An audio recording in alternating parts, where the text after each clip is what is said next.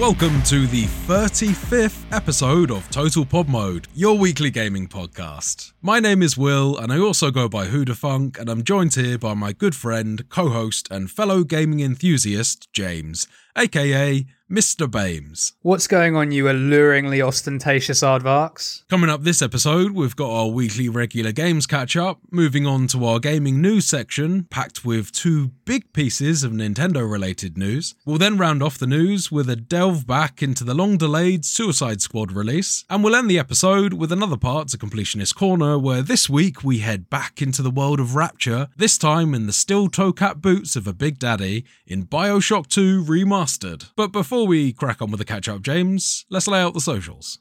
You can, as always, find the podcast on Spotify, Apple Podcasts, and pretty much anywhere else you get your podcasts by searching for Total Pod Mode. We also post regular video content of our playthrough stream highlights as well as the podcast on our YouTube channel, Total Pod Mode. You can also find us on Twitter by searching for at Total Pod Mode, all one word. And whilst you're there, you can find me at Mr. Bames, and I'm also on Twitch under twitch.tv forward slash Mr. Bames underscore TPM. And you can find me at Whodahfunk on Twitter, and I'm also on Twitch under twitch.tv forward slash Whodahfunk.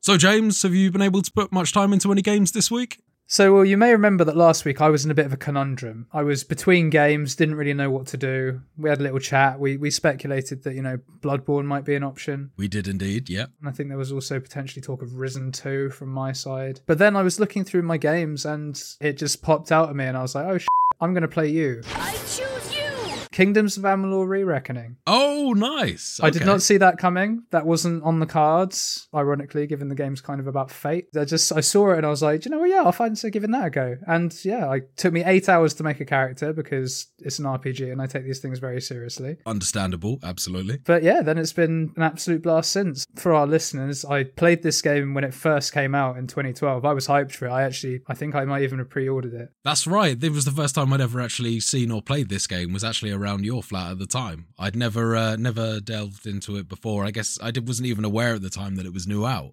No, so the only reason I was aware of it is because I don't know if it was the two guys that wrote it and made it, or two of the guys that wrote it and made it, but they used to work um, for Bethesda on the Elder Scrolls series. Right, okay. I hope I'm not misremembering, but I think they were sort of high up in the design team for Morrowind and Oblivion and things like that. So so the world building pedigree was there. Fine. That's interesting that you say that because two of the things that really sucked me into the game straight away wasn't to do with world building at all. It was more the art style and the look of the combat, actually, yeah. because the combat looked very fluid and I really liked the art style that kind of looked like a slightly cartoony take on things, but it was done in a really nicely drawn way. It just it's worked really well for me. What I thought of it at the time and what still kind of holds true is at the time I was looking for a World of Warcraft style game that was single player and was like an open world RPG type thing. This is exactly what this is. And as you've alluded to there, the combat in this game is excellent. The sort of freedom of choice you have to create a character, any character you want. You can, you can be standard warrior, you can be standard rogue, standard mage, you can be a mix of all of them. You can pick the powers you want from each tree and things and just sort of custom build what you want. And then that affects what fate you have essentially, which is just additional abilities. So I'm going pure mage because it's OP.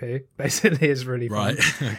Um, and when you sort of get high up the mage tree, if you like, you get things like it costs less mana to do your spells. You get additional mana. I think I've got plus 30% at the moment or something, and I've still got another two levels to go. Mana regen, and my dodge has turned into a blink, which has then evolved into an ice blink, which then later on will become an even stronger ice blink. So it's just like really cool little additional things like that. And I remember that the weapon variation in the game is pretty strong as well. I used to like the spinning disc moves that you can do. Uh, that could be one of two weapons, so I don't quite know how to react to oh, that. I think yes. it, it, was they were kind of throne style. I think like a chakrams. That'll be them. That was yeah. it. Yeah, yeah, they were awesome. Yeah, I'm actually using them again now because each class archetype has three weapon types associated. Well, three or four depending on what you want to class as a weapon. Because there's a scepter in the mage thing, but it kind of I don't class it as a weapon, even though it is. Mage has staff, scepter, and the chakrams, and the chakrams are just wicked. Like you say, they're just like you could. They're quite long range on them, but when you unlock different moves, to them there's like a charge spinny attack that almost if you think Master Sword in the old Zelda games, where you charge it, let it go, and it does like a yeah. massive arc. You can sort yeah. of do that, but the blades spin around you and then spin wider and do loads of damage. It's really cool. And yeah, as you say,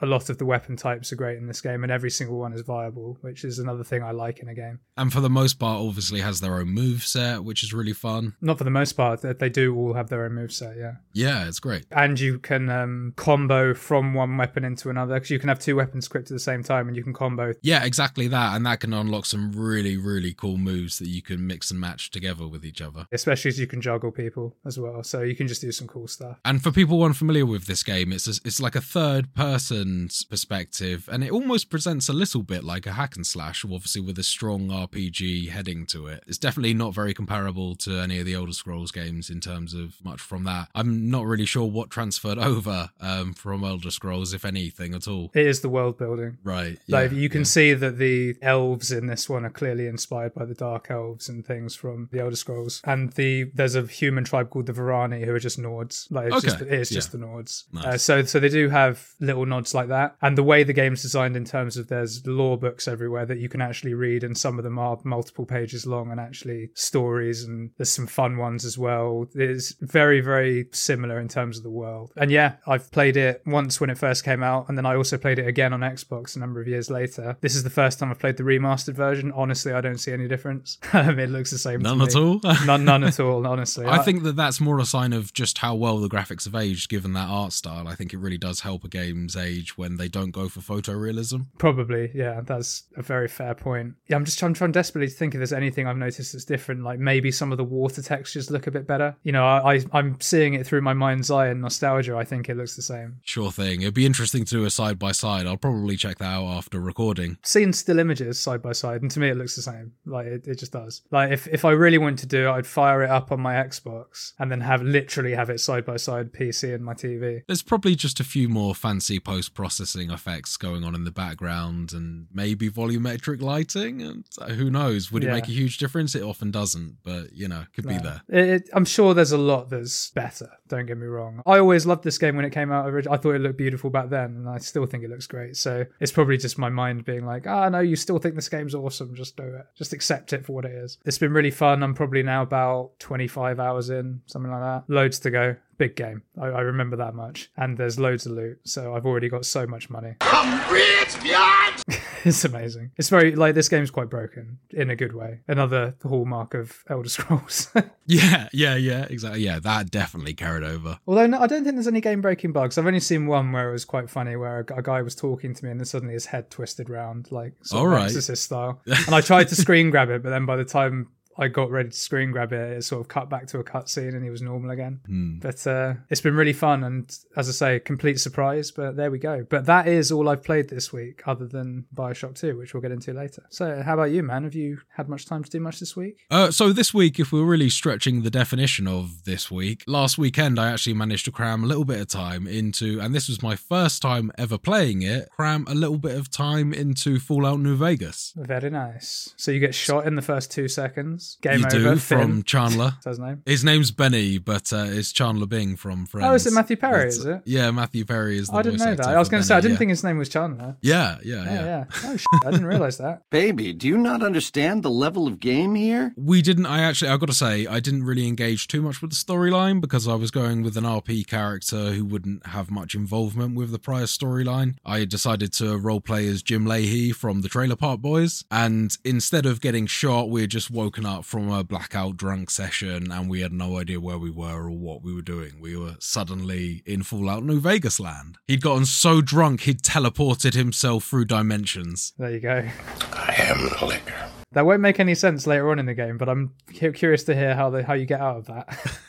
Well, I mean, for the most part, I'm not really engaging too heavily with the storyline of the game. I suppose I did progress a little bit of the initial gang that you meet just outside of New Vegas itself. They're uh, they kind of look a little bit like Tunnel Snake dudes. I can't remember the name of the gang now. oh, the Kings. the Kings is that? Yeah, that's right. I think yeah. that's what they're called, something like that, because they're based on Elvis. That's yeah, that's right. Yeah, they're all kind of Elvis impersonator looking Yeah. dudes. Yeah, Either yeah, that or the leader is called the King. It's I can't remember if I'm being honest with you, but yeah, I know who you mean. So uh, I had to do a little bit of that, which I was reluctant to do at first because uh, Lahey is not a fan of gang members, and uh, they did seem to be, you know, causing some trouble outside in the wasteland. So, but reluctantly, I did that. But my main preoccupation in the game was obviously securing as much liquor as possible. I Don't know where a fella could get a little drink around here, do you, bud? Of course. I was immediately finding every bar that was open, robbing them blind from behind the bar uh, through either the means of sort of crouching in a random spot where no one can see me and just lifting it off the shelves, Yeah. or carrying the bottles away into another room, closing the door behind me, and just uh, stealing all of them inside there instead. So Oh yeah, it's that lovely Bethesda jank that we love to see. yeah, no one seems to mind when you just lift a drink off the counter and walk into the other room. They just assume that you're just innocently placing it somewhere else. Nice to know I'm not the only complete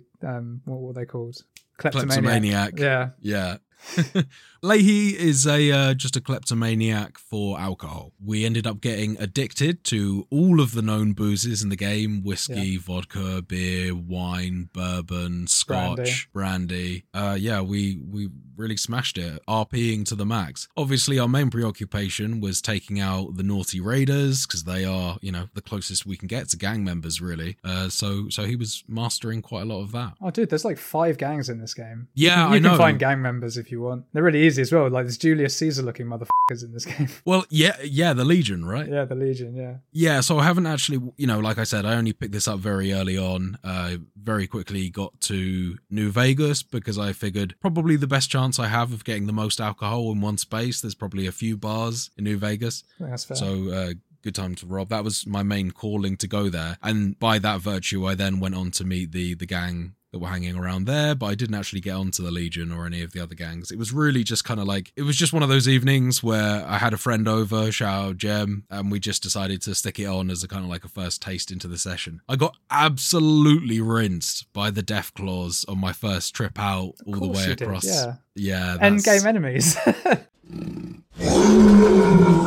But we did manage to jimmy our way through it after getting rinsed like maybe 10 times and uh, and actually did get through to the gates through various rock hopping and ducking around buildings and prayers as well. Lots and lots of prayers. yeah, you'll need those. Yeah, lots and lots of prayers to the Church of the Atom. Gather and behold the power of Atom. So, like I said, I really just scratched the surface of New Vegas. Uh, haven't gotten too deep into it at all, uh, but enjoyed what I saw. And also, I played it on the Xbox One and was expecting, you know, it being an Xbox 360 game to look a little rough around the edges. But my God, the upscaling on the Xbox One is fantastic. I'd only ever really seen it in action on Red Dead Redemption 1, but going back and playing Fallout New Vegas on the Xbox One, it is fully upscaled and it looks gorgeous. It's outputting at a full resolution. Fantastic. Something would be amiss if I didn't talk a little bit about Call of Duty in this episode. So, last week I mentioned that I was finishing off the Battle Pass for Season 2. I didn't manage to do that, unfortunately. I think I started on roughly 47% at the start of the week, and I finished it on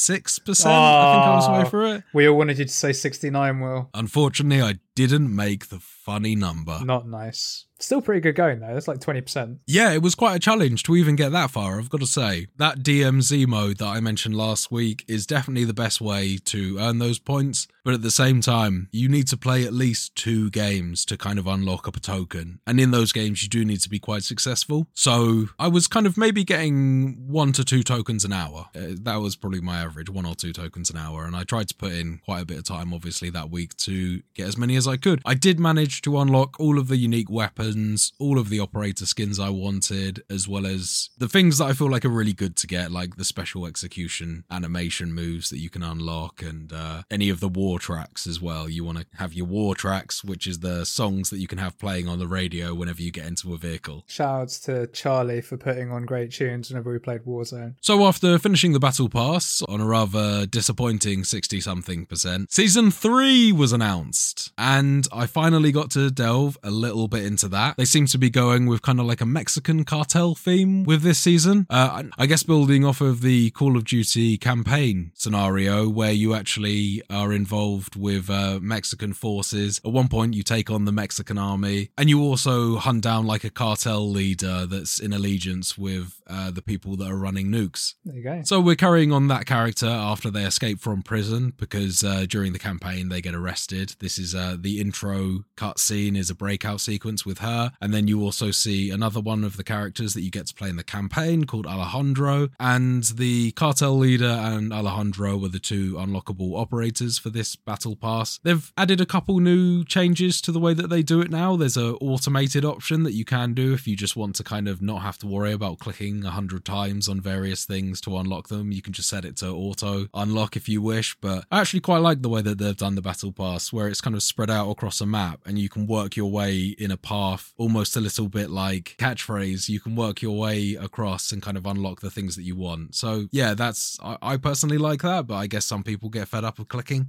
Please everyone. They're trying to. Yeah. Uh, so, and then obviously with that, there's a few new maps available for large map modes like Ground War. There is a couple new maps also available for the multiplayer, which uh, I haven't actually got around to playing yet, but I'll probably give an update on some point next week. The main thing that I noticed with this Battle Pass, which seems to be quite interesting, is there's two tiers to it. There's obviously the regular Battle Pass that you can buy, and then there's also the The premium battle pass. Exactly. There is. There's a sort of a premium option that you can buy, and that's called the Black Cell Pass. You get like a, an extra bundle of Call of Duty points and various bits and pieces. But interestingly, what it also seems to do is all of the skins that you can unlock on the Battle Pass, it unlocks a black and gold variant of it. Some of them look pretty cool. I quite like them. It looks pretty good with the uh, the cartel themed operator outfits that you get with this new Battle Pass as well. They're looking pretty swanky. did you, so did you go for it then? Oh, I did. Yeah, you know I'm Yeah, in. you went for the premium. I'm not giving up on Call of Duty anytime soon. I got to unlock. uh, There's one operator. It looks like a zombie, James. I got to get my glowing zombie. Just uh, this doesn't have to go on the pod. How much was it? Just out of interest. I think it was like 24 quid. It was 8 quid for the Battle Pass, 24 for the upgraded one. But it does get you. Call- Oh, so thirty-two no, no, no, no. It was 24. or eight on its own, and then it becomes twenty-four. 24 with the premium, 24. yeah, Okay. yeah. Cool. Cool. Also included in that balance is something like 1100 or 1200 COD points, which I think has a monetary value of about 8 quid as well. Yeah. So if you were to remove that, considering I will probably spend that already, it's uh, it's 16 quid, which is double the price of the battle pass. No, but if you're into it, it's, I'm trying to kind of maximize the bang for my buck here. I'm not one of those people that really goes out of their way to get every single skin that they can. But I did want to splash out a little bit on this, given the amount of time that I'm currently playing Call of Duty. Uh, it's been a minute since I've really thought about buying anything new other than Resident Evil 4, which seems to have just kind of got lost on the back shelves since, uh, you know, we've been working on the Completionist Corner and uh, Call of Duty Battle Pass time came round and I needed to try and finish everything off. oh, and you got another game coming out in two weeks that you're looking forward to. I that we'll know. Cover, we'll cover I later. So. I really need to get a move on, and well, number one, I really need to get a move on on complete Breath of the Wild. I think because you've when still not done that. I thought you'd. no, no, no, I've still got my last final boss to do. Oh damn. I think the path is to crack on with Breath of the Wild, then complete Resident Evil 4, and pray that I do that in time for Tears of the Kingdom to come out. But you've just spent money on a battle pass, so you're not going to do that. Call of Duty is like a background game for me, sort of thing. It's just I'll always play it in my spare time if I've got nothing else to do. Stick on a few matches of Call of Duty. uh, spare time with three games to complete though. And completionist's corner as well yeah so there's also a couple of new modes coming along to this new season of the call of duty multiplayer you've got gunfight mode which uh, is like a isn't that the whole fucking game? yeah you're not wrong there it's always a gunfight There's this new mode where you fight with guns. Oh, is it? Okay, cool.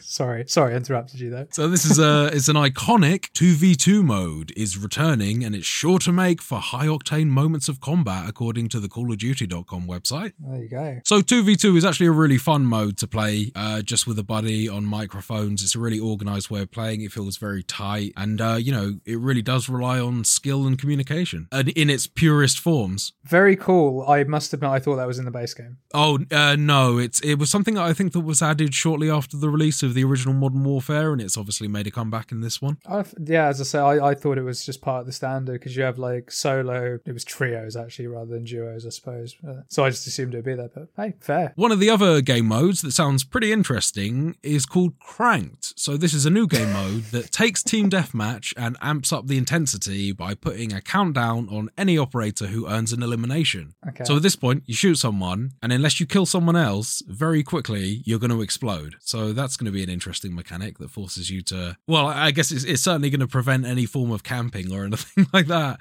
It's going to force everyone to be a lot more run and gun, I'd imagine. Yeah, that's yeah. That sounds pretty uh, hectic. That, especially if the explosions can then kill as well. I wonder if you can get that explosion to kill another player. I wonder if you can possibly time it. That's so what I mean. Yeah. Yeah, yeah. But then, will you be cranked as soon as you come back to life because you've killed someone? I imagine not. I think you would start on a status of uncranked until you kill someone again. Loophole. We found a loophole, everyone. Never kill someone, but that's not really the game, is it? Just hide No, in a always corner. kill someone. Just keep dying and killing and dying and killing. It's a loophole and a loop. Uh, I mean, so there is a like a huge list of updates and changes that come along with this game. Many bug fixes, various things with weapons, balancing changes, all of which can be found on the Call of Duty website. Uh, so I won't go into the details there, but I think that I'm looking forward to what this season has to offer, and I'm already enjoying my uh, fancy new operator skins. I gotta say. It's the main thing. Gotta look good. Clothes, Treat yourself. fragrances, Treat yourself. massages, Treat yourself. mimosas, Treat yourself. fine leather goods. Treat yourself. Okay, man, I think that's about us done for the catch up. Should we move on to the gaming news? Yes. Sorry, that sounded like a question. Yes, let's. Yeah, I don't know why I asked that.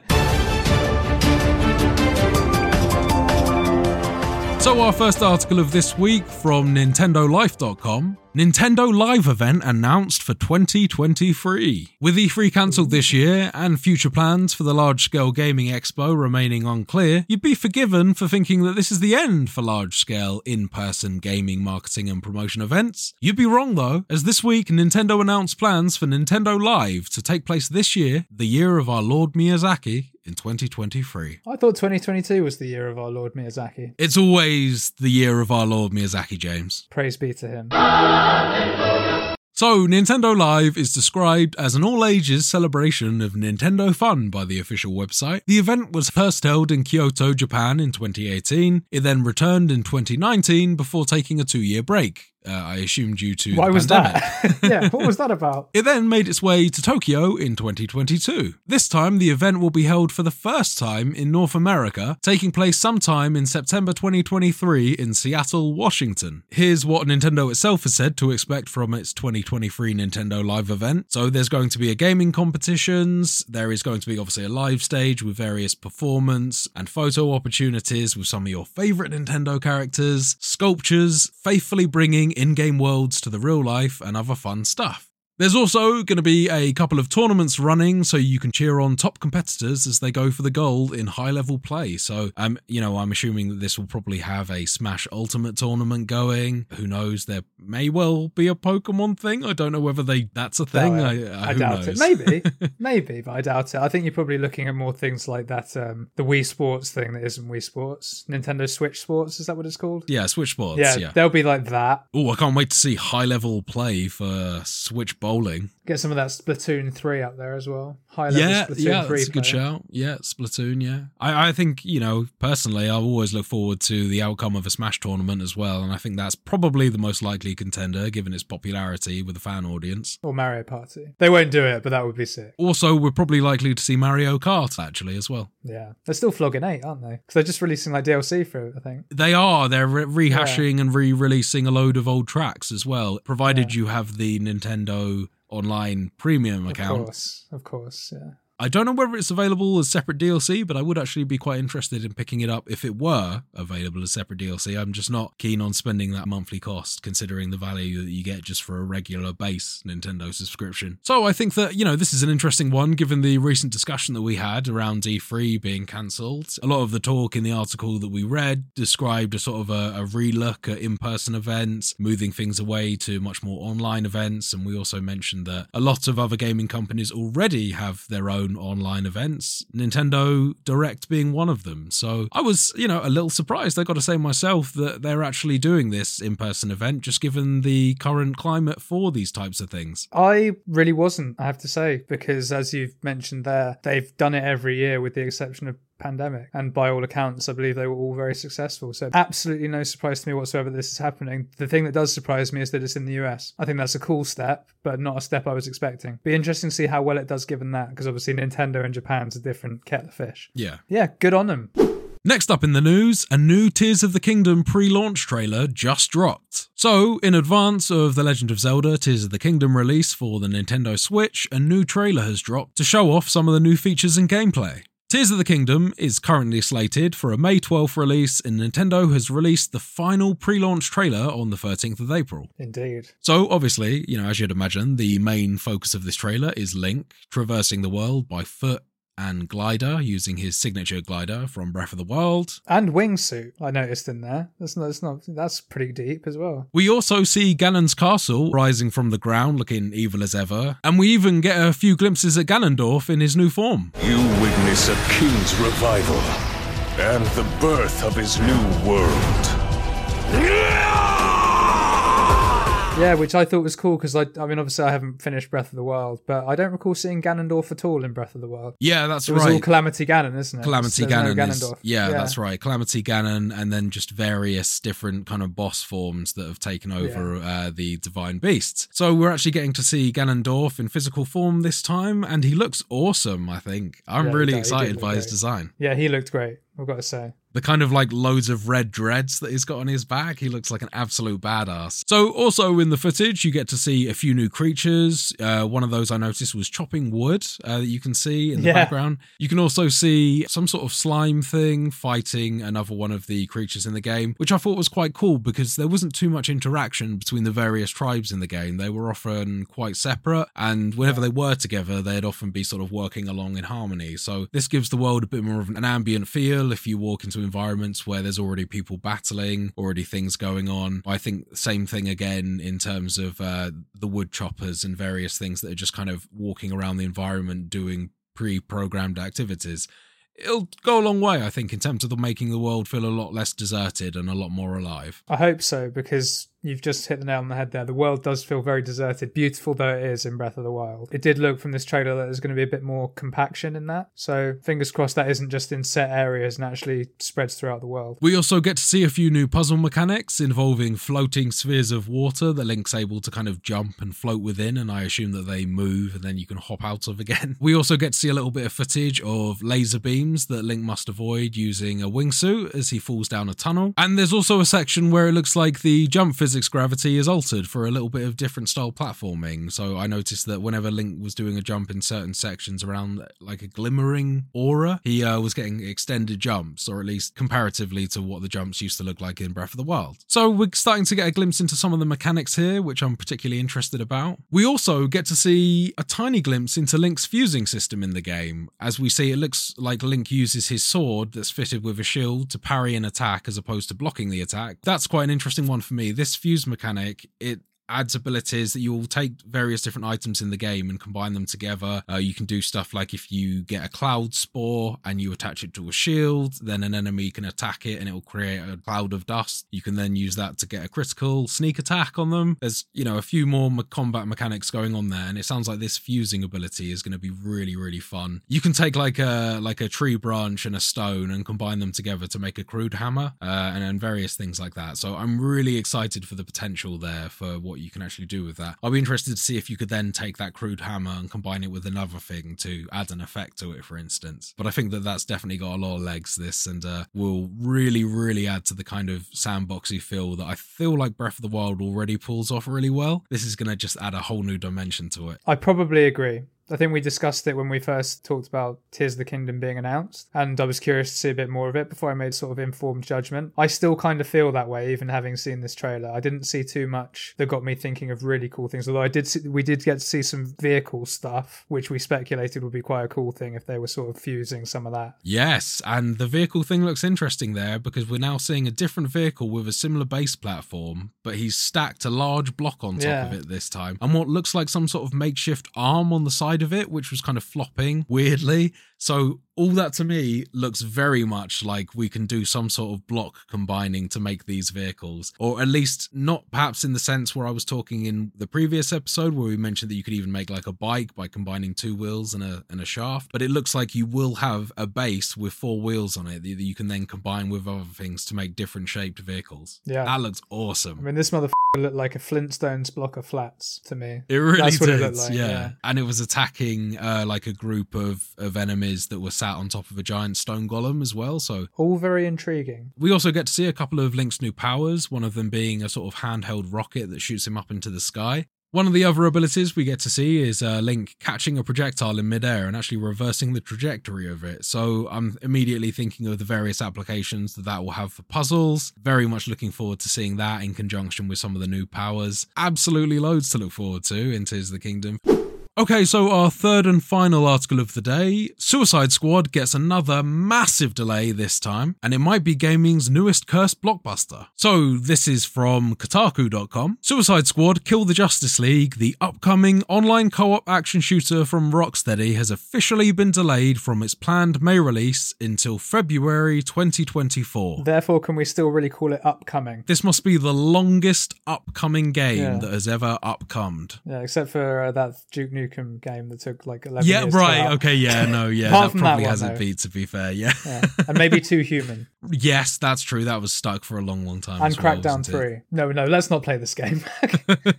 but yes, it's definitely up there. And this and blockbuster's the key word. All the games I've just mentioned there probably weren't considered blockbusters. But I don't think so, no. So, this follows a report of a previous delay back in March and the release of new gameplay footage in February that was met with a flood of negative reactions from fans and critics alike. On Thursday this week, following a March report about a possible delay from Bloomberg, Warner Bros. Games and Rocksteady officially confirmed that their Suicide Squad game has been delayed until February 2nd, 2024. They go on to say, We have made the tough but necessary decision to take the time needed to work on getting the game to be the best quality experience for players. Thank you to our amazing community for the continued support, patience, and understanding. Um, that seems like an over exaggeration of the uh, community reaction to the support and patience. I guess patience, kinda.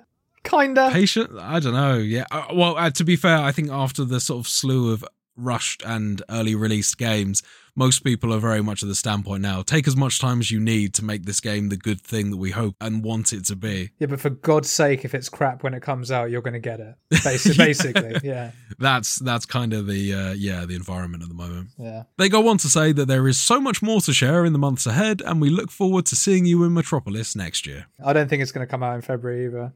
Calling it. It's going to be delayed till 2025. Well, this is an interesting one because back in March, as we covered last time, Bloomberg reporter Jason Schreier explained that the short delay was likely not intended to overhaul the core gameplay and would instead just be about polishing what was already present. However, the delay that's been recently announced does sort of bring into question just what they're actually planning to do with this. Based on this report, removing all of the live service aspects seems unrealistic at this point and will probably require a much longer delay than a year. 100%. Well, James, you've just gone ahead and said it. You don't think they're going to make it to February. Just how much of the live service aspects do you think are going to come out, if any? I wouldn't be surprised if most of it actually stays in and is just reformed into something that they can call something else, honestly. But then I'm a cynic, so I don't know. But yeah, I just think that if you've delayed it for six to nine months the first time, right, for polish, and now you've delaying it for, what, another six to nine months, nine months, ten months, something like that, they're not polishing, are they? No, they're definitely not polishing. This one's a stinker! I don't know if it's. It probably won't be a rebuild. There's no way they'd get that done in time. But could they be building a new shell of an idea that they can just input the other bits into and make something a little bit less off-putting for the fans? Maybe. Yeah, maybe condensing things down or Yeah. releasing things in a bit more of a faster way. I've, uh, you know, Yeah. got really no idea what they're hoping to do with this. But this game has really been in development hell for quite some time. It really does remain to be seen whether we'll actually see this in February, as far as I'm concerned as well. I think I'm with you there. Yeah. And real, genuine, serious question here: Does this game have enough sort of hype behind it that it's actually going to then be well accepted, even if it does It's worth all these delays. Because what was the other? Was the other Gotham Knights that got delayed and that went down like a pile of shit. Like that's not done Yeah, well at absolutely. all. You was never heard from again. Yeah. So is this just going to be another one of them? I mean, it's already going to be four years late by the time it comes out. Well, I can only assume that they're hoping to avoid another situation like that by actually putting some goodwill behind this one, unlike Gotham Knights, but that remains to be seen. Yeah, it'd be very interesting to see this because they kind of need the win. They kind of do, and honestly, I really hope they get it as well because I liked uh, a lot of the previous Rocksteady titles. The Arkham series was honestly up there with some of my favorite games at a certain point in my life. So, you know, I would really like to see this new one do well and inject a kind of much needed breath of fresh air into this franchise. Yeah, fingers crossed they can do it because I've got a lot of respect for Rocksteady as well. Okay, man, that's us wrapped up for the gaming news. I think it's time we moved on to Completionist Corner. Here we go for the Completionist's Corner. Corner. Cut, cut.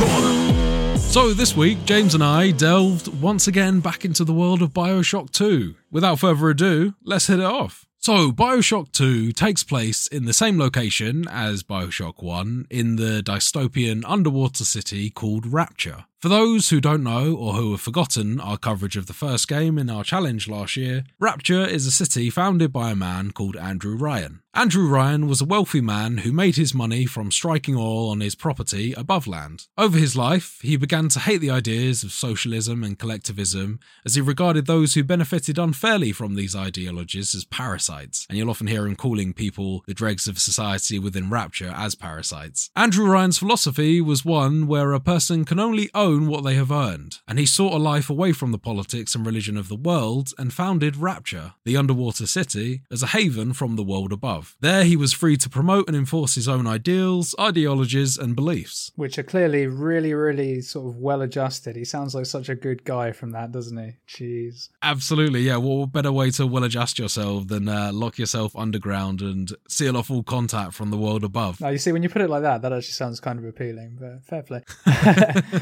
so, work began on Rapture in 1945, and it opened to great initial success in 1946. It was a place for experimentation, advancements, and new ways of thinking. Therefore, it attracted many talented individuals. They were attracted there due to the promises of a place where those who work hard can succeed. The scientists and engineers of Rapture began to develop technology well beyond the understanding or capabilities of their above world counterparts. Much of these discoveries were catalyzed by the discovery of a substance called Adam, which is harvested from a special type of deep sea slug, which is gross, but trust me, it does make sense when you get in the context of the story.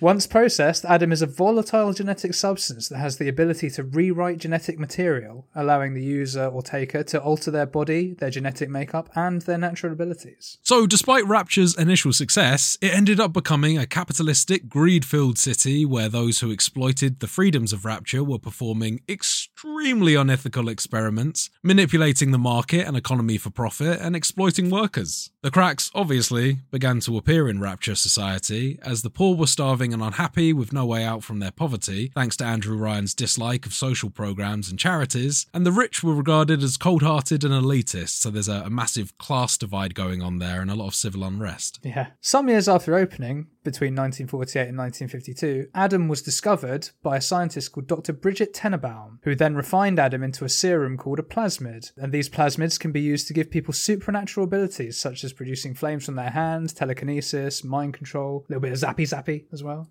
Yeah, you know, well, I mean, I remember based on a lot of the cartoons and promotions for these events, they come from a, a pretty interesting 1940s perspective where the animations are typically like a berated husband Yeah. and his wife is telling him off, hitting him with a rolling pin, and then he sets her on fire. Yeah. The decoy one's good for that because you get the little decoy video and it's like, Are you getting bothered by your wife? This is obviously not, it doesn't say this, but it's basically what it's saying. Are you getting bothered by your wife? Just put up a decoy and she'll hit that with a rolling pin instead. Oh, right.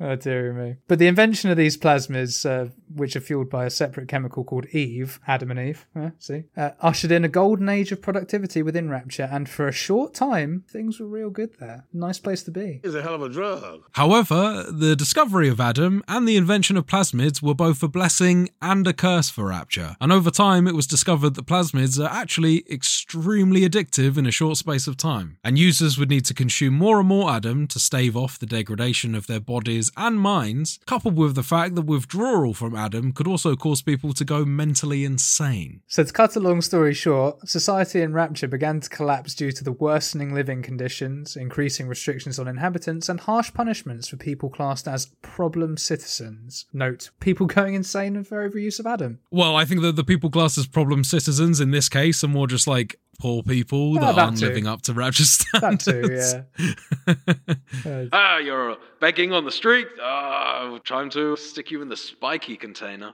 Fire a torpedo at you. A struggle for leadership broke out between the founder Andrew Ryan and a man called Frank Fontaine, who, following the Adam craze and his familiarity with smuggling, began to build a criminal empire in Rapture. Tensions between Ryan and Fontaine increased to the point where Fontaine was killed as part of his attempted arrest by Ryan. Following Fontaine's supposed death, a new revolutionary appeared called Atlas, who in 1958 stirred up the inhabitants of Rapture against Andrew Ryan, and a civil war eventually broke out. The war involved a plasmid fueled arms race as each side sought to outdo the other in terms of firepower. By 1960, Fontaine, now posing as Atlas, was really feeling the pressure of Ryan's legion of pheromone controlled splicers, and in a last ditch effort to turn the tide in his favour, he summons a man called Jack, who is the protagonist of the first game, to track down and kill Ryan, finally allowing Fontaine to take over the city. I mean, at this point, Rapture is severely damaged and teetering on the verge of total collapse. Water is constantly leaking in, and splicers just roam aimlessly around Rapture, looting or killing everything in sight. Automated repair systems and giant mechanical beings called Big Daddies keep the city from completely falling apart, Big Daddies are large, lumbering, heavily armoured monstrosities that somewhat resemble a large human in an early diving suit. Big old helmet, basically. These monsters were created by a man called Yi Su Chong, who was one of the many scientists working in Rapture. The primary goal of the Big Daddy is to accompany and protect genetically modified children known as Little Sisters. Yeah, it is as f***ed up as it sounds. Little Sisters were created by Bridget Tenenbaum, who, if you'll remember, was the discoverer of Adam and the creator of plasmids, as we mentioned before. Little Sisters resemble normal young girls. However, their skin is an unhealthy grey colour and their eyes glow a faint yellow. very creepy, unsettling, and they sound very creepy as well. Come on, Mr. B. Time to find some angels. They do. I think we touched on this in the uh, on the challenge review as well. They kind of sound like a little girl's voice with like a gruff man's voice dubbed underneath it. Yeah, it's like a deep. Yeah, Yeah. you get that echo effect. It's really cool and it's very effective. And the Big Daddies themselves sound very creepy, actually, as well. That's done by slowing down a lot of audio recordings Yeah. of people in pain. Oh, is that what it is?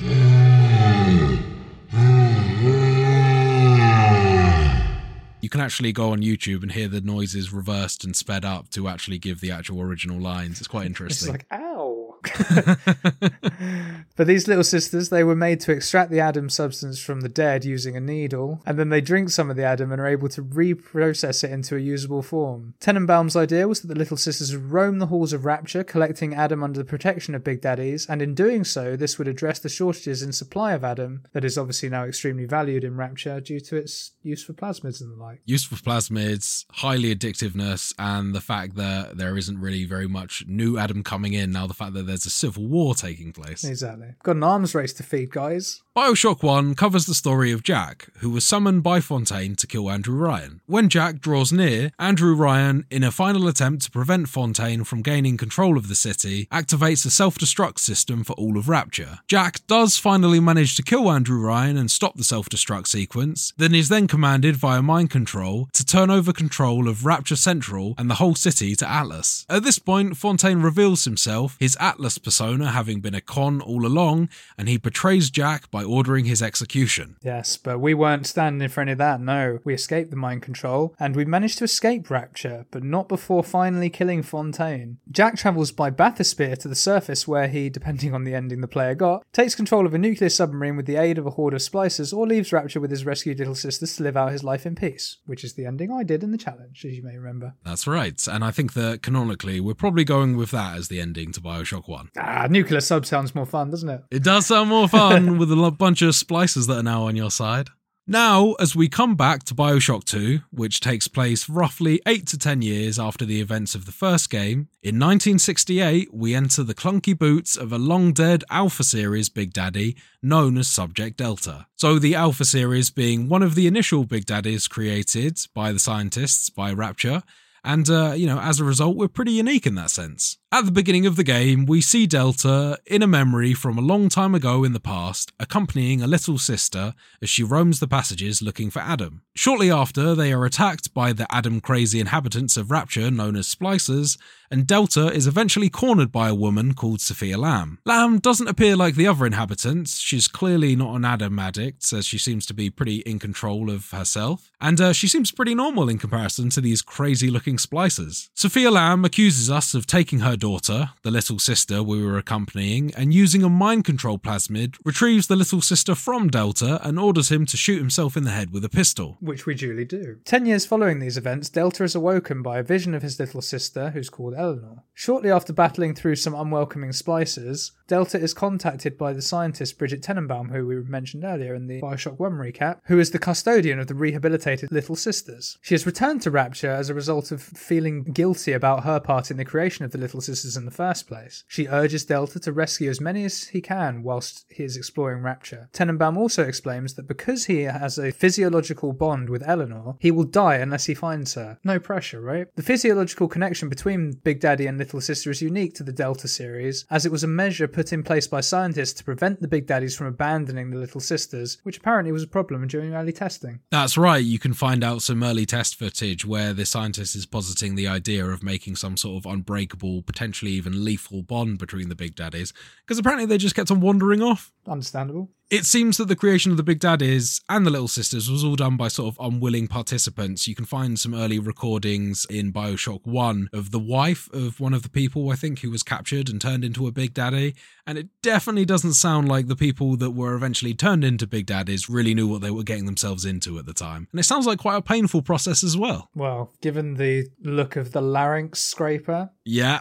or whatever the Yeah. f- yeah, so I'm not. It probably was very painful indeed. We we sort of took it quite well there, I guess. But I guess so, yeah. So that was the larynx scraper when you actually have to force yourself to become a big daddy at the end of Bioshock 1. So in this upcoming section, it becomes very apparent that Sophia Lamb is now running the show in the absence of Andrew Ryan and Atlas. Sophia Lamb was a psychiatrist and has implemented a very different ideological view than Ryan's. Sophia is a true believer in the utilitarian idea of the greater good, and she was initially invited to Rapture by Andrew Ryan during its inception to act as a counselor for the population of Rapture. Although at this time I understand that Ryan probably wasn't quite aware of her ideological leanings. Whilst she was in Rapture, she began spreading messages of altruism and the greater good to the inhabitants of Rapture. As you might remember, these ideals are completely incongruent with Andrew Ryan's message that a man is only entitled to what he has earned from the sweat of his own brow, and this obviously resulted in tensions between Ryan and Lamb, with the varied population of Rapture falling on either sides of the argument. Sophia Lamb now has the Adam addicted splicers under her control, who she now refers to as the Rapture family. AKA a cult. Pretty much, yeah. she was beginning that cult from the early days, uh, referring to the various citizens as the Rapture family as well as she slowly spread her message. Yeah, so she's a wrong in this Sophia Lamb. So Delta progresses through the Adonis Luxury Resort, picking up the lightning plasmid on the way, Zappy Zappy, where he eventually meets Bridget Tenenbaum. Tenenbaum introduces Delta via radio to another supporting character in the game, a man by the name of Augustus Sinclair, who is essentially going to be our quest giver for the immediate future. Delta helps Tenenbaum and some little sisters escape, while Sophia Lamb sends an army of splicers to stop them.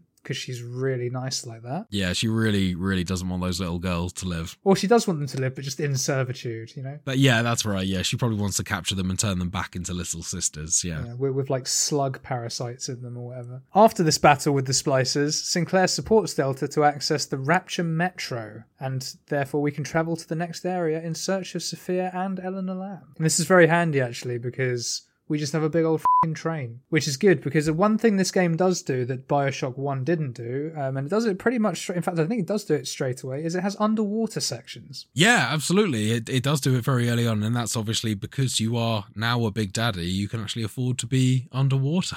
yeah, and I thought these were done really well. Like, Yeah, the movement it's- feels good underwater. The soundscape's good because it sounds what you'd think it would sound like, a bit silent, but sort of the odd glob here and there. And the physics is really good for it too. So fair play, well done. Yeah, there's not not really much to do in these sections other than loot a few things as you walk through, and it tends to be just sort of like a, a corridor that's disguised by various bits of stair and Yeah. random bits and, coral. pieces. Yeah, stairs and coral, yeah. But, you know, I will say that it's a nice another set piece for them to add into the game. Most of them were around the threat of water flooding in in Yeah. Bioshock that you'd run away from. In this one, you actually get to see it happen finally. So, Yeah. yeah, it's cool to It's see a nice addition. especially given the context of the character that you're playing. It's like, why the hell not, given that you are currently kind of wearing a diver suit. Yeah, exactly. So, this next area is blocked by ice along the metro due to the frosty deep sea temperatures surrounding the Everleaky Rapture. In this area, Delta has to battle another Big Daddy, collect a little sister, and use them to collect Adam from the corpses so that he can buy a fire plasmid and melt the ice. So, this is a new mechanic in the game. Previously, uh, when you were playing through as Jack, you would encounter a little sister, you had to defeat the Big Daddy to rescue them. At that point, you would either choose to rescue them or to harvest them uh, so that you could get a larger quantity of Adam. So, uh, rescuing them will provide you with less Adam. You would also get periodic gifts throughout the game that sometimes might include some perks, sometimes might just include Adam as well. So, And more often than not, both. yeah, yeah. In, in a roundabout way, you often kind of got an equal balance of Adam from helping the girls. There really wasn't much of a downside to uh, to helping them. Yeah, and I figured that would be the same in this game, which is why I'm helping them in this game too. The system for actually helping the little sisters is a little different in Bioshock 2, given that you are a Big Daddy yourself, uh, and there is actually additional ways to earn extra Adam if you want to. It does follow the same pattern that you have to defeat a Big Daddy and rescue the little sister from them. At that point, you can either choose to harvest them on the spot, or you can choose to kind of retrieve them for a while. At that point, you'll place them on your back, and then you can actually use them to locate corpses that have a high concentration of Adam, and you can begin a section where you will put the child down on the ground, she'll begin syringing the Adam out, and you usually have to defend from one or two waves of splices that attack you. At any point, you can sort of return one of the little sisters to the tube once you've actually harvested either one or two of the corpses, and at that point, again, just before you put them back in the tube, you again have the option to either harvest them with all of the Adam that they've collected, or to rescue them and turn them back into a little girl and send them towards Tenenbaum. And then, much like Bioshock 1, in this game, you use the Adam to purchase various plasmid upgrades. You can buy yourselves extra slots, extra abilities, and the like, like that. More health, more more Eve, things like that. In this area, we also get to fight with a brand new enemy called the Big Sister. So this is a, a version of the Big Daddies that is a much more smaller, much more agile version. And she's also got the ability to use plasmids as well. So she can use telekinesis to surround herself with rocks and then chuck the rocks at you. It has various abilities like that. She's got lots of plunging dive attacks and she can also move around a bit like a spider splicer and actually use things like the ceiling and other surfaces that regular enemies can't get to. Yeah, she likes using fire. So, uh, depending on the difficulty you're playing on, these can be quite challenging fights. They're definitely, I found she's lighter weight than the Big Daddies, and if you use the combination of the right ammunition to take them down, it's not too bad. But I found this to be quite an interesting and fun enemy. Yeah, I think the first time was for sure. Much like with the Big Daddy, as it becomes a bit formulaic. But the first fight, yeah, was I think I used four med kits of the five that you can carry. Yeah. Because yeah. I, cause I was just sort of learning her moveset. I wasn't hitting her very much. And obviously, at the start of the game, you have limited options in terms of what you can do, ammo wise, that is. But yeah, very cool enemy. It was nice to see a sort of quicker, more agile big enemy that still hits hard. And also, what's really cool is because they're, they're relatively rare enemies, whenever they sort of come in later, they get like a sort of siren that accompanies them. That's and it's right, Just quite, yeah. You'll also often see them sort of in the background, like as you're walking around corners, you'll see them through windows and stuff, That's like looking right. all mischievous. So, very cool Yeah, it seems like they kind of have this omnipresence just by getting to see them in the background as opposed to like a Mr. X style, hearing them stomp around the building after you. Yeah. So, seeing as we're talking about the combat, let's run through a couple of the weapons that you get in the game. So, being a Big Daddy, obviously, you are not equipped with the same arsenal as Jack. Oh, no, no. A simple pistol and a pump action shotgun is uh, not the sort of arms that a Big Daddy likes to use. So, uh, the first weapon that you're equipped with in the game is actually the drill hand, the iconic drill hand from the Big Daddies of Bioshock 1. It's uh, actually a weapon that you do need to find fuel, and you do seem to chug through the fuel very quickly with this weapon. It seems quite difficult to keep topped up. But you are able to do a kind of swinging punching attack or a regular drill attack by holding the button down. Have you gotten much use out of this, James? Not really since the first few missions, if I'm honest, but you can do a cool thing because you get the first plasmid you get, as we've mentioned, is the Zappy Zappy electric one. And you can do Zappy Zappy attack, and then if you hit them straight away, it's kind of double damage. Yeah, that's right. Yeah. Before you get a gun, that's really handy. But since then, I've only used it sort of sparingly. So, shortly after getting our drill, we also get the rivet gun in the game, which is another very cool weapon. Gives you a bit Yeah, more of a range, and uh, it does a hell of a lot of damage. I got to say, headshots really do count for a lot more in this game. But the uh, main benefit is the fact that you get various different ammo types. And this is the first weapon I actually fully upgraded as well because I really like the fire rate. I like the size of the clip when you can extend it. And the final upgrade is basically it just makes it a flaming weapon because it heats up your rivets. That's right. Yeah. you can set organics on fire and it's just so useful. And it's got good range. It's just a very, very solid gun. But you also get additional ammunition that you can actually shoot traps with. So by doing Yes. that, you'll actually have laser beams that will shoot out the wall, and any enemies that walk past these will then get sort of shot by a, a rivet that comes out of the wall. Alternatively, you can also chuck it on someone's leg and then when they walk past another enemy, they both get hit. Yeah, that's really right. cool. Yeah, that works as well. Yeah, just fire a load into a group and it will uh, get them both. Yeah, it is a very useful weapon, particularly during those sections where you're carting the little sister around and using her to collect Adam. A lot of the time, actually, I just kind of layer the walls with these things and then call in the little sister, and it's at least a good 30 seconds before anyone actually makes it through the lines of defense, which is quite satisfying. Just hearing them all ping off in the background. The third ammunition type you get for the rivet gun being the heavy rivet, which is, as its name implies, just a much more heavy, damaging version of the regular one. Very good for taking down big daddies, and uh, you're going to take down any regular enemy in a single shot. Yeah, very slow rate of fire though. Yeah, that's true. The rate of fire absolutely slows down. It becomes much more of a fire a shot, duck behind cover, and fire another one when you get a minute type of yeah, approach. exactly. So it's the one I actually use the least in the rivet gun because I use a different weapon for heavy hitting. Yeah. Another really new fun addition to the game is the remote hacking device. Uh, so, this is a device that changes up the way that the hacking works in the game. Gone are the days of solving a pipe puzzle to get the blue fluid from A to B. Uh, this time, you actually, it's more of a timing based thing where there is a, a dial that passes over various different colors along a line, and you need to get it to either land on the blue or the green lines to ensure that you get a successful hack. If you land it on the blue lines, you get a bonus. You want to avoid the red lines because that will trigger an alarm, and the white lines, You get a little shock. yeah, you get a little You get zap. a little shock, lose some health. Typically, you have about four to five seconds to solve these, and the dial will be moving at various speeds to kind of make the hacking game slightly harder for different scenarios. Yeah, but it's four or five seconds per round of dials. There's really no time pressure at all. Yeah, yeah, unless you've got really bad timing. yeah, unless you're really. But the other thing that I ha- I do have an issue with this mechanic, but it's it's probably not that big a deal, and it really doesn't affect the game that much. But I have definitely seen my needle go on the edge of like a group. Let's say there's four blue lines. I've got it in one of the edge ones, and it's and it's counted as a shot. Well, I agree. I've actually had that myself as well. Yeah, On the very end one, just just in. Yeah, So it's like the first one, I'm like, okay, yeah, I might have mistimed that. The second one, I'm like, I'm pretty sure that's in the lines. The third one is like, okay, you, that is definitely, definitely in in the, the line. like, what's going on here? So that's kind of annoying, but otherwise, I agree. It's definitely a lot less frustrating than that pipe puzzle.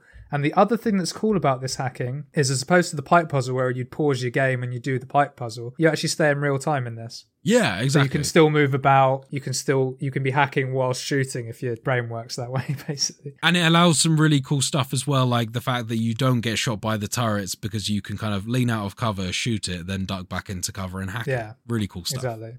And also, have you had an opportunity to play with the mini turrets that you can fire from the remote hacking device? Yes, I I put them to very good use in uh, the very last thing we do in this. I didn't use them much, but I did something really cool in my opinion on the final bit, which we'll get into. Did you get much use out of them? I did. Because you, you get them relatively late in where we were playing to. To be fair, You do. There's a couple of opportunities to find some really sneak and hidden away ones, but for the most part, yeah, Yeah. they become regularly available towards the uh, the section where we'll finish on. Uh, we also get a uh, a little machine gun, a little Gatling gun there for the big daddies. That's something that we and have. when you say little, you mean absolutely massive, yeah.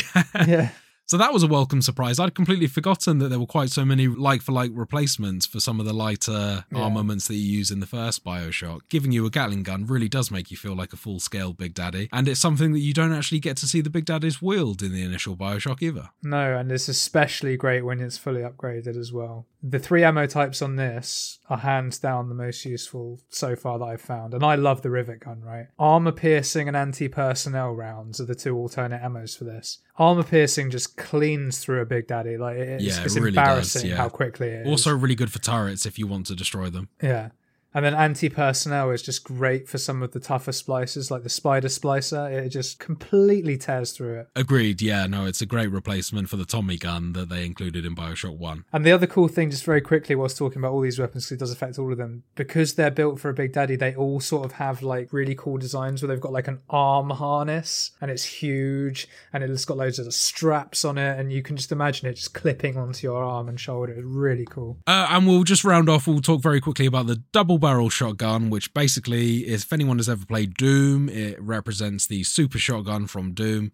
It's an absolute killer weapon, absolutely lethal at close range, still pretty good at medium range, and it also offers, much like many of the other guns in the game, an option between regular ammo. And I've only encountered phosphorus ammo so far, which sets Yeah, enemies on fire, but I imagine that down the line we may well see some new ammo types for that as well. And I use this one mainly for mobs, I've got to say. It's very good for just busting around and just killing things in one hit. Yeah. Particularly if you get the upgrade for the six shot magazine rather than the two shot, that makes all the difference. I really like the way that a lot of these weapons, uh, particularly in Bioshock 1, but so for instance in this one, the double barrel, it's quite a traditional looking gun. But the moment Yeah. that you start unlocking upgrades for this, it actually makes a visual difference to the weapons. And all of a sudden there's cogs ticking and whirring on it. And, you know, it really is cool to see your upgraded loadout in comparison to your initial loadout. It does make a huge difference. Same with the machine gun and the rivet gun, much more immersive. Yeah. The only other weapon I found apart from that was the spear gun. Yeah, the spear gun is another very good tool, but it does need some upgrading. It does not do enough damage on initial pickup, which is a shame because I feel like that gun should be your kind of boss ender weapon from the get go. Yeah. No, it's a, kind of a sniper rifle to begin with. It is. It's your. It's the your only long one you range can zoom, weapon. isn't it? It's the only one you can zoom, and it's a long range weapon. But yeah, I can't see myself using that much throughout the game, to be honest. So I think that's probably enough chat about the weapons there. Let's uh, get back to the story. Uh, so shortly after defeating the Big Sister in our first encounter, we then board the Rapture Metro once again onto the next area. Yes, and where is this next area, we hear you ask? Well, we arrive at Pauper's Drop. And uh, this is one of the places that we mentioned earlier, is where some of the poorest people of Rapture resided. Sophia Lamb has blocked any further travel by hiding the key needed for this part of the metro. She's actually left it with one of her generals, as it were. That's right. But before we get to that, we encounter a new type of enemy called a brute splicer, who's basically a big sort of hulking mass of muscle and human. And uh, we sort of get introduced to this because he uh, actually smashes down a wall that blocks a corridor where we need to go. So nice and handy that. But to do this and clear the path, we need to find out a bit more about these brutes. So off we go to get a research camera, which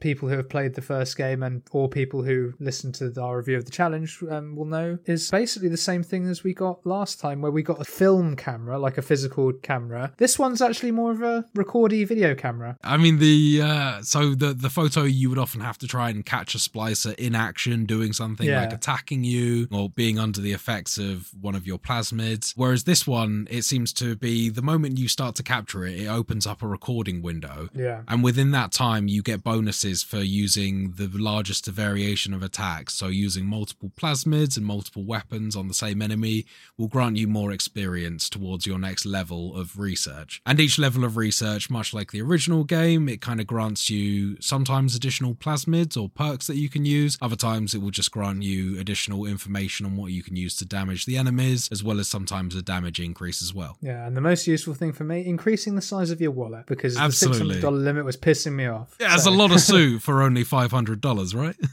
yeah, exactly. So no, so to get this camera, we travel to downtown, and uh, we actually find it sort of hidden in a kiosk. So, in this area also resides a woman that James mentioned earlier by the name of Grace Holloway. The general. Grace Holloway was a former jazz singer who was actually blacklisted by Andrew Ryan, the founder of Rapture, for singing songs critical of his running of things. She eventually became one of Sophia Lamb's Rapture family and the overseer of Pauper's Drop. She hates Delta as she believes him to be the cause of Sophia Lamb's kidnapped daughter Eleanor. She was actually with her when Eleanor was taken. After some time passed since Eleanor's kidnapping, Grace Holloway claims that she saw Eleanor after having been turned into a little sister walking along a passageway with Delta. This is her reason for hating Delta and sending various splices to attack him throughout this whole section. As you can hear, she's speaking across the loudspeakers the whole time, goading everyone to attack you, telling everyone that you have no soul and you're a monster and a demon and things like that. Yeah, which was actually a surprise to me because you find a recording of her in the previous mission and she sounds like the most friendly person. You can tell, yeah, that she was. Yeah. You can tell that Rapture really broke her, and uh, the years of civil war completely changed her identity. But um, after defeating a couple of the brutes that she sent after us and making sure to record the action using our camera, of course, um, Delta unlocks the ability to drill charge by sort of getting enough research information on one of the brutes that we were talking earlier. Now, this drill charge is both really useful in combat and is also going to help us remove that annoying rubble that was blocking our path. So we backtrack, break the rubble, and now it's time to head to Grace Holloway's hideout, which is in the Sinclair Deluxe area, which is actually a hotel that was previously owned by our good buddy Augustus Sinclair. And uh, we go there because Grace is the keeper of the key that we need to reopen the metro gate, allowing us to continue our journey. So we work our way up the hotel, we kill a bunch of people, and we eventually make our way to Grace Holloway's little hideout room, which is at the top room of the hotel. When we get get there, she's actually sort of relatively calm. She sort of puts the key on the table for us and sort of says, "Well, go on then, take it." And you know, I'm an old lady. I'm not going to fight you, basically. Yeah, she says uh, she doesn't want us touching her.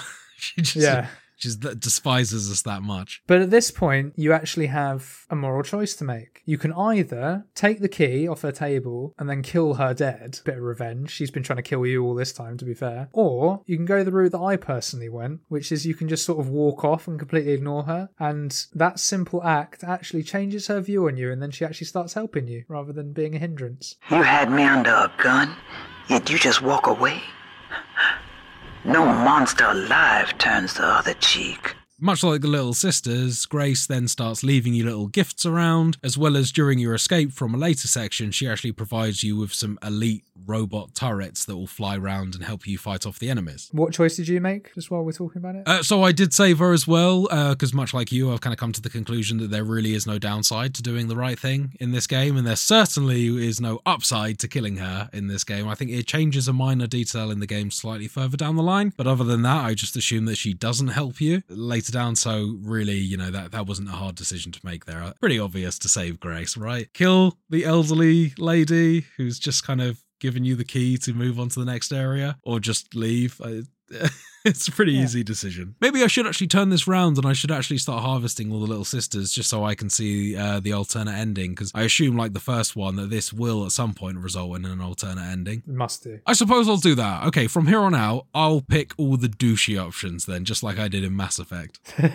Fair play. You're going to have a lot of Adam. Well, to be fair, I don't actually know how much more you get. Yeah, guess me we'll either, see. honestly. I think I only did Bioshock 1 uh, on the bad ending, just the once. You want to be good in this game. You know, really it's do. Already, it's already like a dystopian town, isn't it? the thing that you're choosing to execute is a little girl. You just feel like you have to really go out of your way to be a mean douche in this one. Little girl with a creepy voice, though. Let's be. That's true. But she doesn't have the creepy voice once you rescue her. but no. So regardless of what you do, we then escape the hotel, head back onto the metro, and we're off on our journey again. So, after our metro ride, Delta now arrives in Siren Alley. This area has been flooded and heavily damaged during uh, the unrest that has taken place over the years in Rapture, and in order to get through it, Delta will need to do some maintenance. It's worth noting though that we didn't just turn up in Siren Alley. We actually got torpedoed. That's right. Yeah, I actually uh, I omitted that minor detail there. But as you're riding Yeah. the metro, you're welcomed by I believe it's Simon Wales who fires a torpedo at you, knocking you out of the metro and damaging that part of the line. Yeah, and this motherfucker is just some religious fanatic. It's it's really well played, actually. The character. Yeah, yeah. Just, Honestly, uh, actually, it's one thing that I haven't said yet, but all of the voice acting in this game, throughout the dialogues of all the voice recording, is Oh, yeah. really top notch. Really, really top notch. Yeah, no, you're absolutely right. The people that need to sound creepy do. The people that need to sound friendly do. Delta's first objective is to locate a pump that will drain some water, and after doing so, we'll also need to defeat some tough enemies in the area who Sophia Lamb has convinced to hunt Delta down. Whilst exploring, we first hunt down Daniel Wales, who is the brother of Simon Wales, the guy who torpedoed us out of the metro. The Wales brothers were actually the architects who built Rapture in the first place, under the Wales and Wales Architects Company. The firm was obviously very successful, up until uncovering the truth that their architecture design caused the structures to leak, and is a result of a lot of the leaks that we see around Rapture today. So, when the company lost their credit and went out of business upon discovering the faults with their architecture, Simon Wales felt very guilty for his selfish ways and actually sought counselling with Sophia Lamb. Shortly after, he found religion, starting up a church to help others who felt the same way. His brother Daniel, on the other hand, took to running the Pink Pearl brothel and became a heavy alcoholic. So off we go to find the Wales brothers. First on our list, we uh, we head to the Pink Pearl brothel to find Daniel Wales because we need a code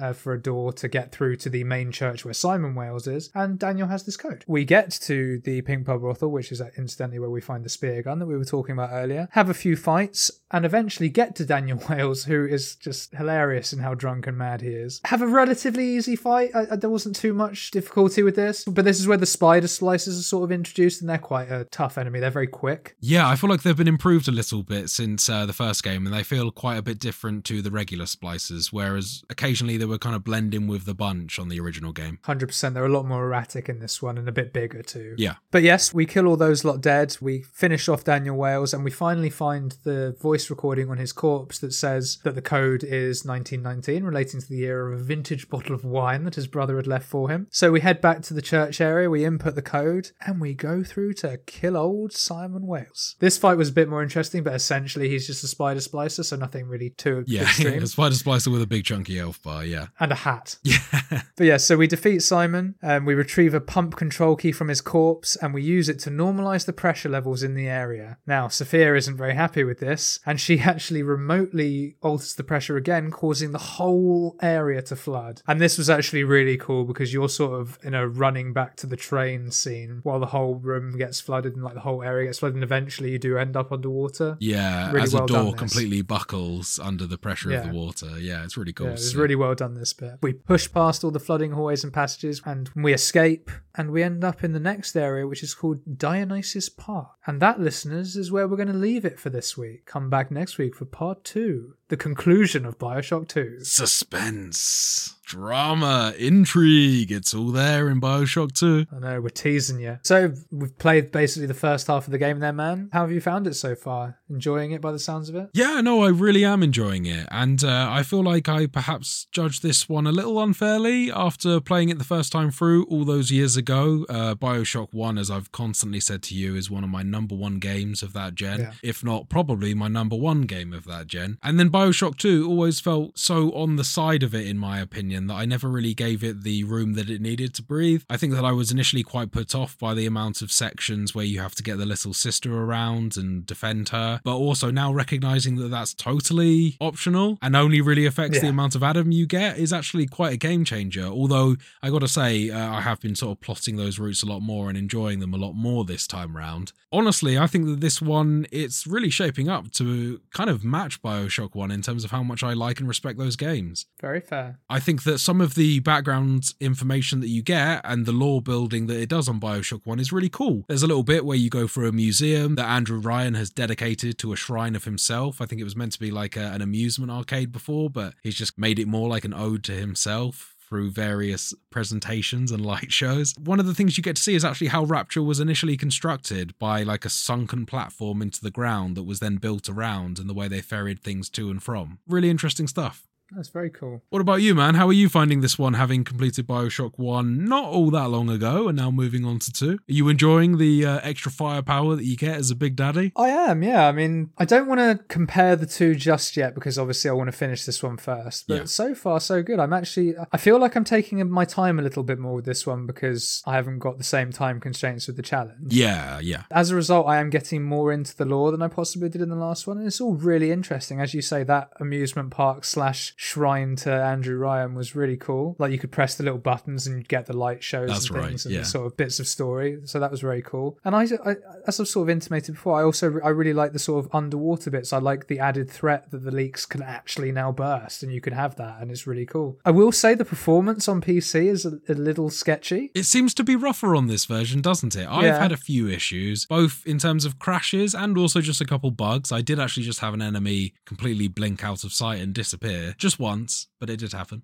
I face. So I haven't had any of that. I've had crashes. Normally, when there's actually quite a lot going on, like one of the crashes notably was, I think it, if it wasn't the Daniel Wales fight, it was just before on the floor below. There's a bit where there's like a turret down one end of a corridor. There's a corpse that you can harvest Adam from, and then everyone just comes and attacks you. And I think just it became a bit too much for the game and it crashed Oh, okay, okay. because I was using the machine gun as well. So there was a, there was a lot going on. Yeah. And the game just literally crashed and like you restart it. And that's probably happened two or three times, a couple of times just randomly though. So it's obviously not the fact that there was loads going on. Yeah. Just really it hasn't impacted too much. I mean, there's a lot of games that crash randomly for no reason. Especially on PC.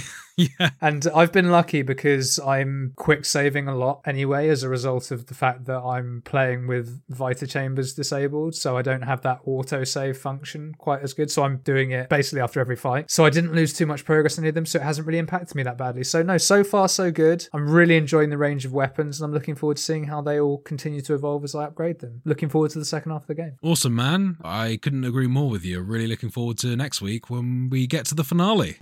Okay, man, that is the end of Completionist Corner and the end of the show. Once again, for the people in the back, let's lay out the socials. You can, as always, find the podcast on Spotify, Apple Podcasts, and pretty much anywhere else you get your podcasts by searching for Total Pod Mode. We also post regular video content of our playthrough stream highlights as well as the podcast on our YouTube channel, Total Pod Mode. You can also find us on Twitter by searching for at Total Pod Mode, all one word. And you can find me on Twitter at Mr. Bames, and I'm also on Twitch under twitch.tv forward slash Mr. Bames underscore TPM. And you can find me at Whodahfunk on Twitter, and I'm also on Twitch under twitch.tv forward slash Whodahfunk. Once again, a very special thank you to all of our listeners. We appreciate you. We see you every week. We see you. And uh, it really does make our weeks, and uh, it reminds us why we do this. So thank you very much. Sending all the positive vibes to you lovely people. And with that said, James, I think we're done for another week. We'll see you next time. Until then, goodbye everyone.